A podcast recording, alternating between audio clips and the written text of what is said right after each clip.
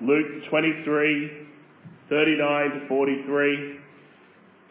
And our theme this morning, the title of the sermon is A Conversation from the Cross. A conversation from the cross from Luke 23, 39 to 43. Let us hear God's word. Then one of the criminals who were hanged blasphemed him, saying, If you are the Christ, save yourself and us. But the other answering rebuked him, saying, Do you not even fear God, seeing you are under the same condemnation? And we indeed justly, for we receive the due reward of our deeds. But this man has done nothing wrong. Then he said to Jesus, Lord, remember me when you come into your kingdom. And Jesus said to him, Assuredly I say to you, today you will be with me in paradise. This is God's word. Let's pray. Oh, our God and our Father, as we come now to study your word, we ask, Lord, that you would speak to us. That, Lord, we would hear your voice this morning. As we listen into the conversation from the cross, may we begin a conversation with you. May you speak and may we respond to your voice in prayer and praise. Lord, would you be with me as I preach? I need your enabling this morning, Lord. Please strengthen my voice. Give me clarity of mind and thought. Lord, may I faithfully present your word. And may the Lord Jesus Christ be lifted high. We pray these things for Christ's sake. Amen. September 11th, 2001 is one of those historic days which is burned into the memory of every single person who was alive at that time. Uh, most people can recall where they were when they heard the news that the World Trade Centers in New York had been attacked by terrorists. I remember hearing as a teenager, my dad woke me up early in the morning in Australia and said, you need to turn the news on. I turned the news on and it was like watching a war movie. You don't expect to see these things, but I remember where I was, I remember the time, and I remember the thoughts that went through my mind as I saw this terrorist action. Now for me, I was well removed from the incident, but still it impacted me. But for others, it had a greater impact. Recently I came across the true story of a man named Steve Scribner now, Steve Scribner was a American Airlines pilot who was actually rostered on to fly on that fateful day. However, on September 10th, he had conversation with a fellow pilot named Tom McGuinness. And for some reason, Tom McGuinness said, look, I want to get home earlier. How about we switch shifts? I'll take your flight in the morning. You take my afternoon flight. Well, Steve agreed to that. Well, as we know, it was in the morning that the aircraft struck the World Trade Center. It was actually the flight that Steve was due to fly that was hijacked and it crashed into the towers, killing many, including his friend Tom. And Steve said, a single conversation changed my life forever. If I had not answered that phone call the night before, if I had not had a conversation with my friend, then I would be dead now. A single conversation can change everything. Now we have many conversations each day. We go through every day having conversations. We do it in person or we even do it on social media. Now most of the conversations that we have aren't that important. You will have conversations today that will have no impact whatsoever upon your life.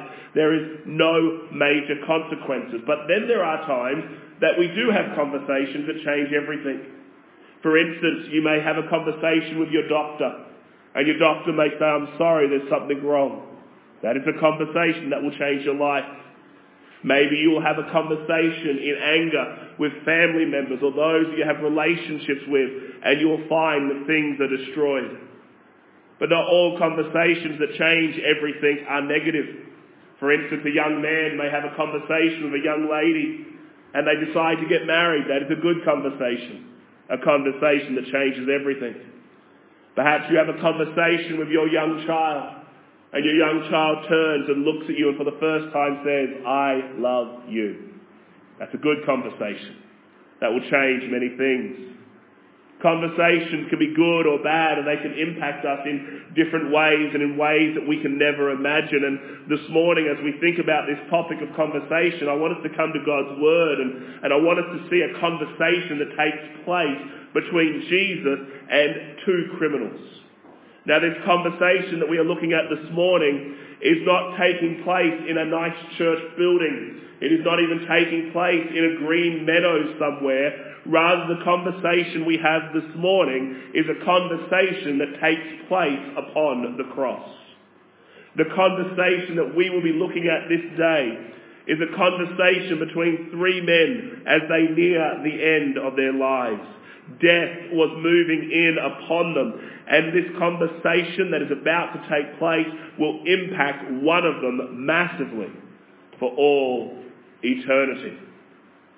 But before we eavesdrop on this conversation, let me quickly set the scene so we know that what is occurring here in God's Word. What we have here before us is the narrative, the detailing of the crucifixion of the Lord Jesus Christ. For Christ, it has been a very hard 24 hours. He has been betrayed by a friend. He has gone through the show of a mock trial, and now he is nailed to the cross for all to see. But what we need to realize as we step back and survey what is happening is that all that is occurring to the Lord Jesus Christ, his death, his crucifixion, was all according to the predetermined plan of God. What we have here in this situation is the glory of God on display because in the death of Christ, we see God being glorified through the saving of the lost. We have God's love being shown here in this passage. We see God loving sinners, loving people who do not deserve his grace and mercy. Indeed, we have seen the love of God displayed because in just a few verses earlier, Christ proclaimed from the cross, Father, forgive them, for they do not know what they do. This is all occurring. Christ is showing love Christ is showing grace towards sinners.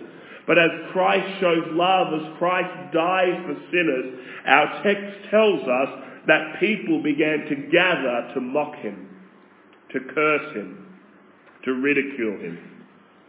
Here is Jesus slowly dying in agony. He's moving towards death. He prays for them, but they curse him. And the Bible tells us that the mocking that came to Jesus on the cross didn't just come from the crowd that gathered around the foot of the cross. But we are told that in Matthew's gospel there was two criminals who were hung either side of Christ. They too were being crucified. And these two condemned criminals, they mocked Jesus as well. These two men facing death instead of preparing to meet their God, begin to mock the Saviour. But then something happens. Something occurs. A conversation takes place. And everything changes. You see, one of the criminals who started off mocking Jesus ends up having a conversation with his fellow criminal and with Jesus. And as a result of that conversation, his eternal destiny changes. And as we eavesdrop in on this conversation, as we listen to this conversation from 2,000 years ago, we need to realize that what we hear in these verses can change our eternal destiny also. So what you notice here as we look at the text is the conversation that the thief has, that the criminal has. Let's look at what he says and what he does. He goes from jeering to from mocking Christ, and we see in our text that a change takes place. And in verse 39 and 40, we see that he moves from mocking to acknowledging God. He starts off by ridiculing, but something occurs and he changes, and he moves to the acknowledgement of God. The crowds are jeering, the crowds are mocking. As this is occurring, one of the criminals cries out to Jesus, If you are the Christ, save yourself and us. But as that one criminal calls that out, the other criminal stops. He thinks, he pauses, he, he, considers his plight. And he crawls back to his fellow condemned man. Do you not even fear God, seeing that you are under the same condemnation? What a change. A few minutes earlier, he would have mocked too. But all of a sudden, something has happened. One criminal cries out, Ha, if you're the Christ, save yourself. And the other guy goes, Hang on. Hang on a second. We're condemned too. Do you not even fear God? There's an acknowledgement of God. There's an acknowledgement that this man is about to meet God. The prophet Amos exhorted the people in his day, prepare to meet your God. And that is now what the criminal is realizing. One of these men on the cross realizes that he is only a few short breaths away from meeting God. He grasps the reality that life is short, that life is but a vapor that appears for a little time and then vanishes away. He realizes that soon he will be ushered from this life to stand before the judgment seat of God. And no doubt that made him tremble. Do you not fear God? That is his cry. That was what he called out to his fellow condemned. Do you not fear God? And that's what he would cry out to us this morning. You see, we all should be thinking like this criminal. Do I fear God? Do I acknowledge God? Do I understand and grasp that my life is short? Do I realize that I will be dead a whole lot longer than I am alive? Am I prepared to meet God? Now this second criminal, well, he had a great advantage over us. He knew he was only hours from death. He knew that his life was over. There was no coming back. He has that advantage because today many people don't think anything about death. We try to sanitize death. We don't want to think about it. It's a dirty word that we don't consider at all. Yet the reality is we will all die one day. There's no escape. The ultimate statistic is 10 out of 10 people will die. We don't like to think about it, but we should. There's a story told of a gravestone in Northern Ireland. And the preacher, Alan Cairns, was walking past it one day. And he read on the gravestone some words that made him stop and think. On the gravestone it said, Consider man as you pass by. As you are now, so once was I. As I am now, soon you will be. Consider man eternity. And we really should consider this. We really should stop and consider what the thief on the cross is saying. Do you not even fear God? Oh, one day we will meet him. The thief is about to die and who knows what the future holds for us. Who knows how many days the Lord has given you. Who knows how many breaths you have left in your lungs. Do you not even fear God? We would do well to consider our Creator. We would do well to consider our God, to think upon Him, who He is, what He has done. And we should look to the Lord Jesus as our only hope. You see, this second criminal went from mocking to acknowledging God. Do you not even fear God? And this is the starting point for anyone who wants to have their sins forgiven. This is the starting point to knowing God, acknowledging Him. Hebrews tells us that we must first believe that He is if we're to have faith in Him. This thief begins by saying, actually, God is real. I acknowledge Him. And I need to fear Him. Now, why should he fear God? Well, he should fear God because of who God is. God is holy. God is perfect. And since God is holy and perfect, that means he must punish wrongdoing. If God as the holy God did not punish wrongdoing, then he couldn't be holy and he couldn't be good. And think of it like this. If a judge in our land decides to let a guilty criminal go free, there'd be outcry in the news saying that judge is corrupt. And indeed he would be. A good judge punishes wrongdoing. And God, because he is holy, God, because he is perfect, is the God who will judge sinners. And for that we should fear him. Because we've all sinned against God. And we all deserve his judgment. Do you realize this? Do you understand this this morning? Do you understand your natural state before God? Well, the second criminal did. And he acknowledges God and says, Do you not even fear God? The acknowledgement of God is the first part of this conversation. And it puts the man on the journey to having sins forgiven. But what else does he do? Well, look at verse 41 and 42. Notice that the criminal continues his conversation by acknowledging his sin and also by acknowledging Jesus. He acknowledges his sin and he acknowledges Christ. You see, this criminal on the cross knows that he is guilty. He knows that he is being rightly punished for what he has done. But then he looks at Jesus. And he sees that Jesus is completely different. He looks at Christ and he says, this man has done nothing wrong. This man has done nothing wrong. The criminal on the cross acknowledges that Jesus is the sinless Saviour.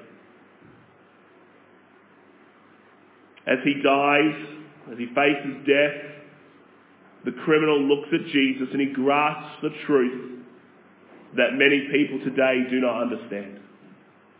He understands that he has done wrong. But he also understands that Jesus is perfect. That Jesus is sinless. Now many people today don't grasp that truth. Many people don't even acknowledge the fact that they have done wrong. Today many people think that they are quite good. Indeed, the proverb says most men will proclaim their own goodness. If you were to ask people, are you good enough to earn your way to heaven? The vast majority in our society would say, absolutely. I'm very good. I've done nothing wrong.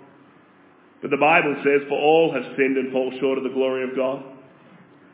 You see, this popular myth today is, no, no, your sin's not that big a deal. But all sin is a big deal. The popular thought today is, our sin, yeah, it's harmless. It's a little bit of naughty fun. But this criminal on the cross, he knew that sin had a consequence. He was seeing justice being poured out in this life. And he knew that soon he would stand and face eternal justice because of the sins that he has committed. And we need to realize that as well. We need to realize along with this criminal that we have sinned, that we've done wrong. We must realize that our sin has consequences. I was once talking to a man who admitted to me very openly, he says, yes, I'll be honest with you, I have sinned against God. Now normally if you're talking to someone and sharing the gospel and someone admits that they've sinned, that's a good starting point. People need to understand that they've sinned before they can grasp the truth of Jesus. But this man got it wrong. He said, yes, I have sinned, yes, I've done wrong, but I'm confident that God won't mind too much. I said, why, why do you think that? Why do you think God won't mind too much about your sin? He said, well, the sin I commit is only small sins. And I only commit a few sins here and there. So I said to him, I said, how many sins do you think you commit each day? That's a good question, isn't it? How many sins do you think you commit each day? Well, the man paused and he thought for a moment. He says, Well, I'm not really sure.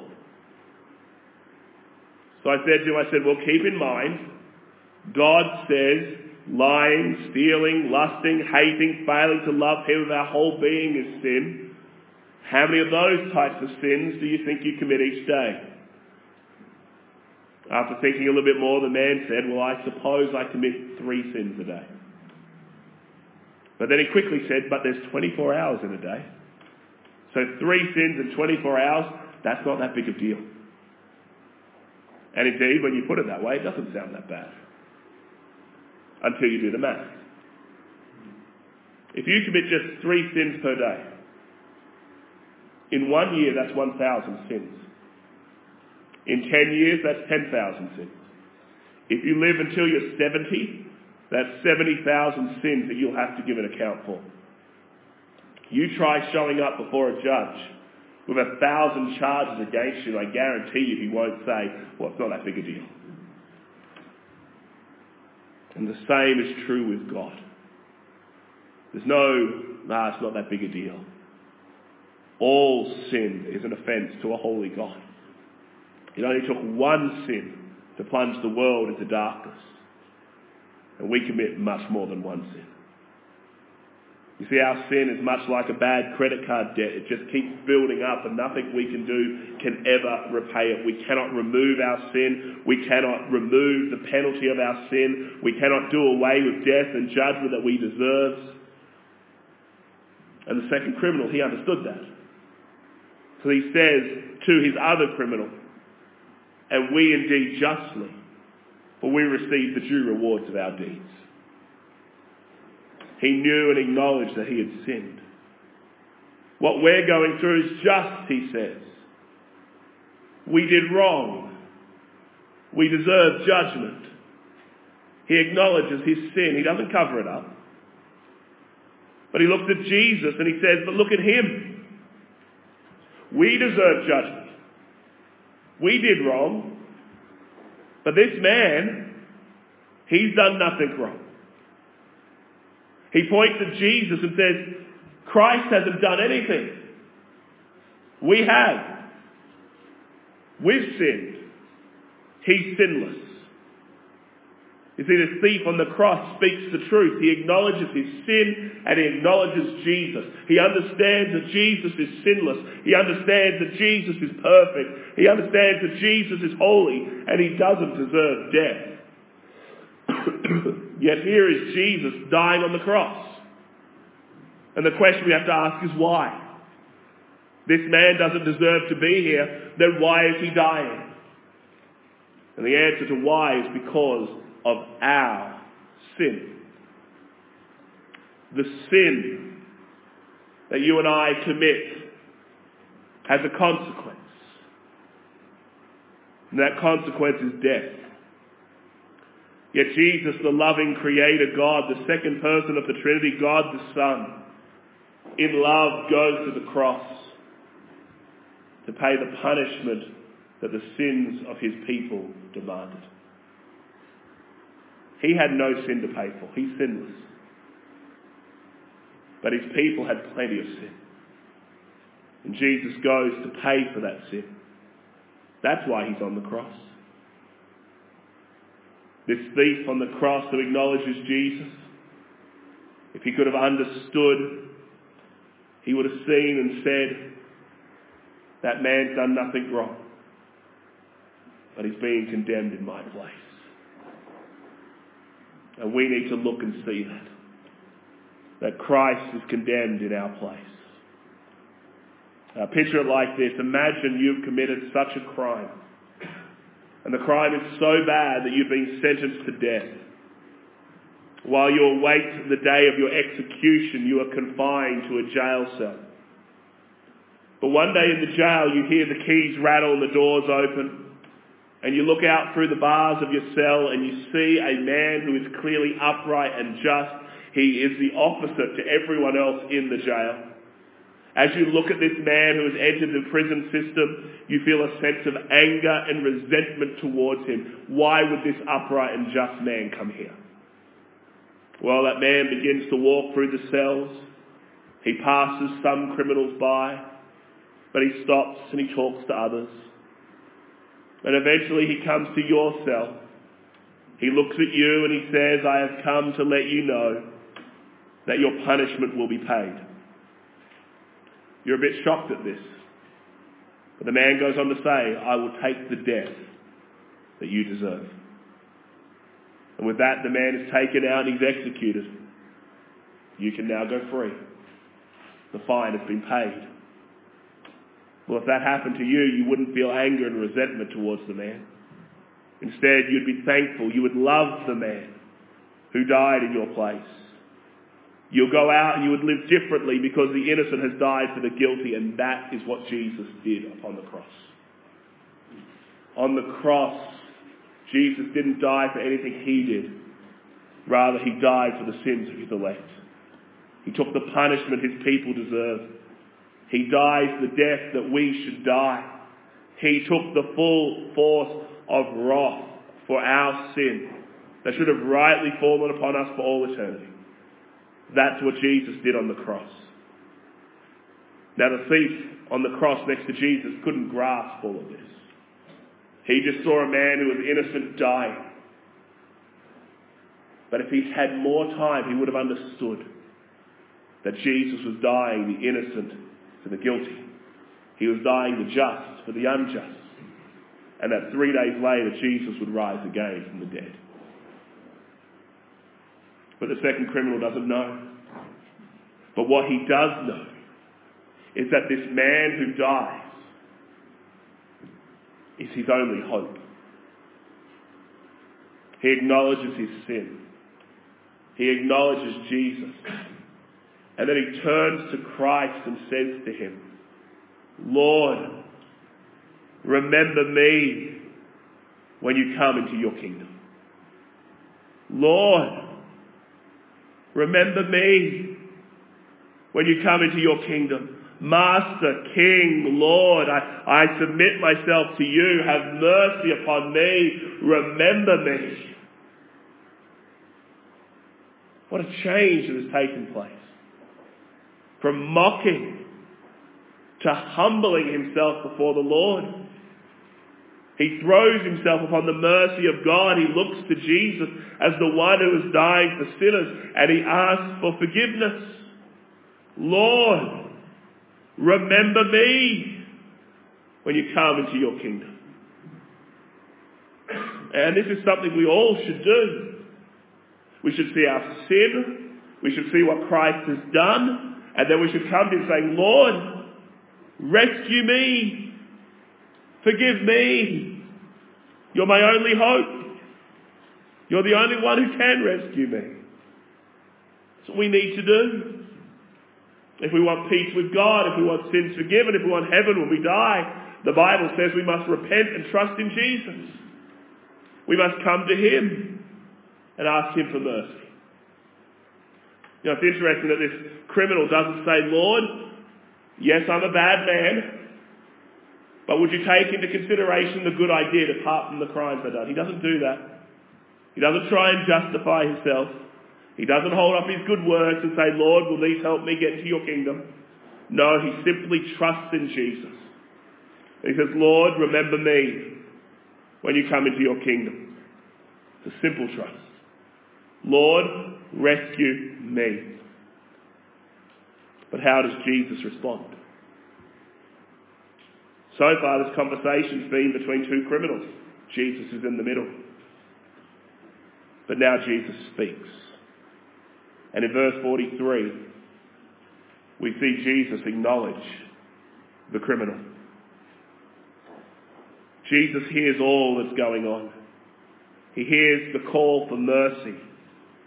And he replies to the thief by saying, Assuredly I say to you, today you will be with me in paradise.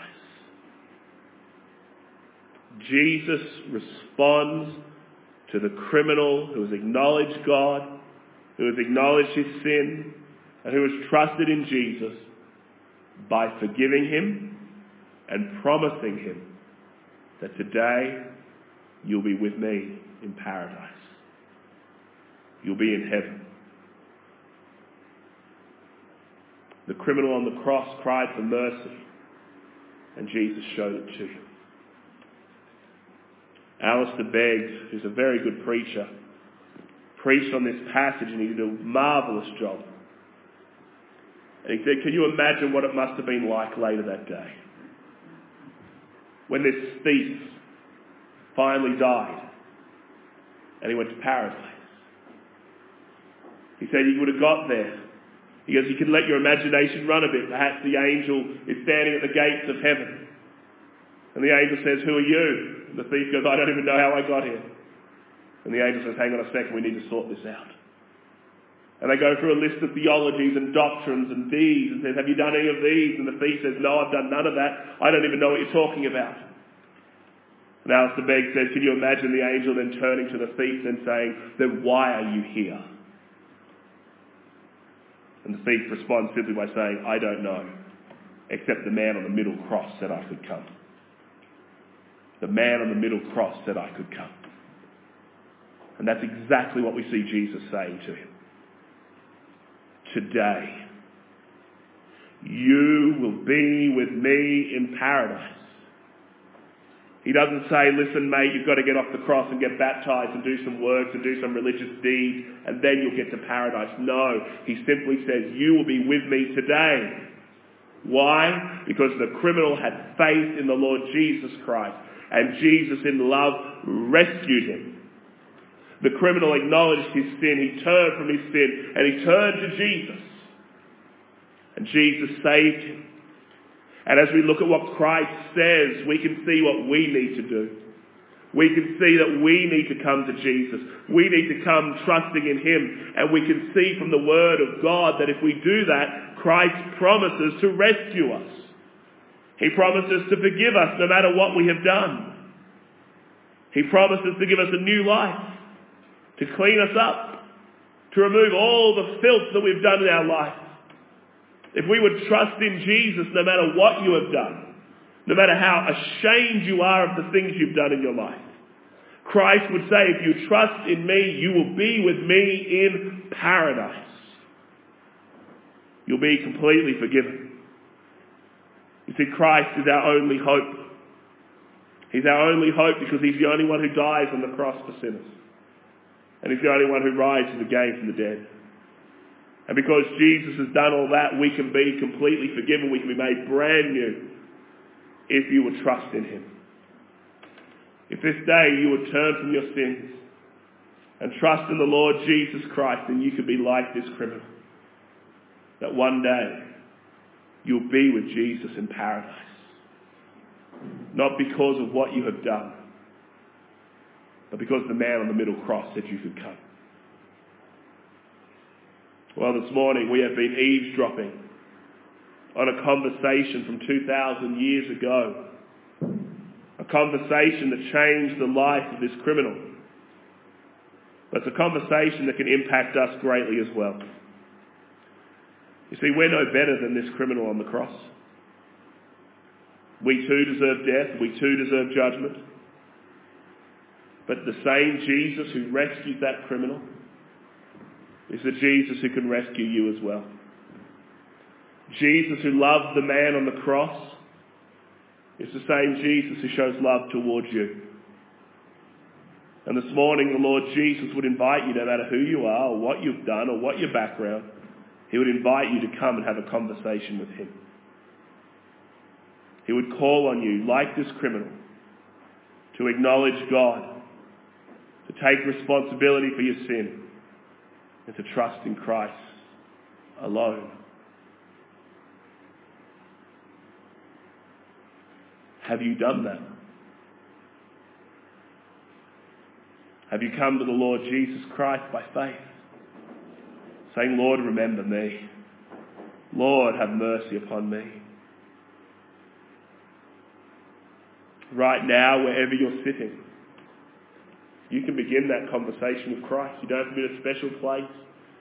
You don't have to go to a special person. Just like this criminal went straight to Jesus, so you can go straight to Jesus as well. And say, Lord, my sins are many. Please forgive me. Thank you for dying for me, for rising again from the dead for me. Lord, remember me.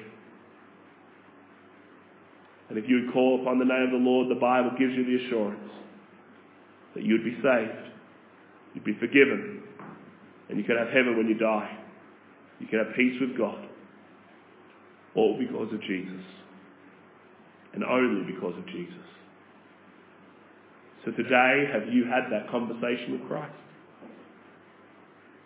I'm not asking, are you religious? I'm not asking, do you go to church? I'm not asking if you think you're moral or good.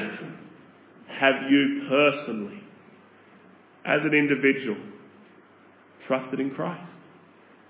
I don't care if your mum and dad are Christians. What about you, Person, individual? You alone will stand before God. Have you trusted in Jesus? Have you asked Him to forgive you? Have you turned from your sins? Don't think coming to this church will help you. Don't think reading your Bible will help you. Jesus and Jesus alone is your hope. Trust in Him and be like the thief on the cross and receive the assurance that one day you'll go to be in paradise with Jesus. Let's pray.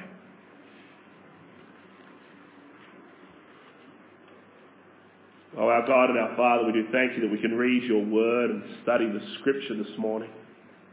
Lord, we can listen in on a conversation that took place 2,000 years ago. And we can rejoice in the fact that you are the God who rescued the thief who cried upon the Saviour. Lord, we do pray this morning you would search us and know us. That those here who are yet to trust in Christ would this day be arrested by the Spirit of God and that this morning they would cry out, Lord, remember me.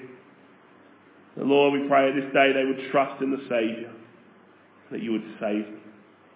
Oh Lord, would you please do these things for Jesus' sake? Amen.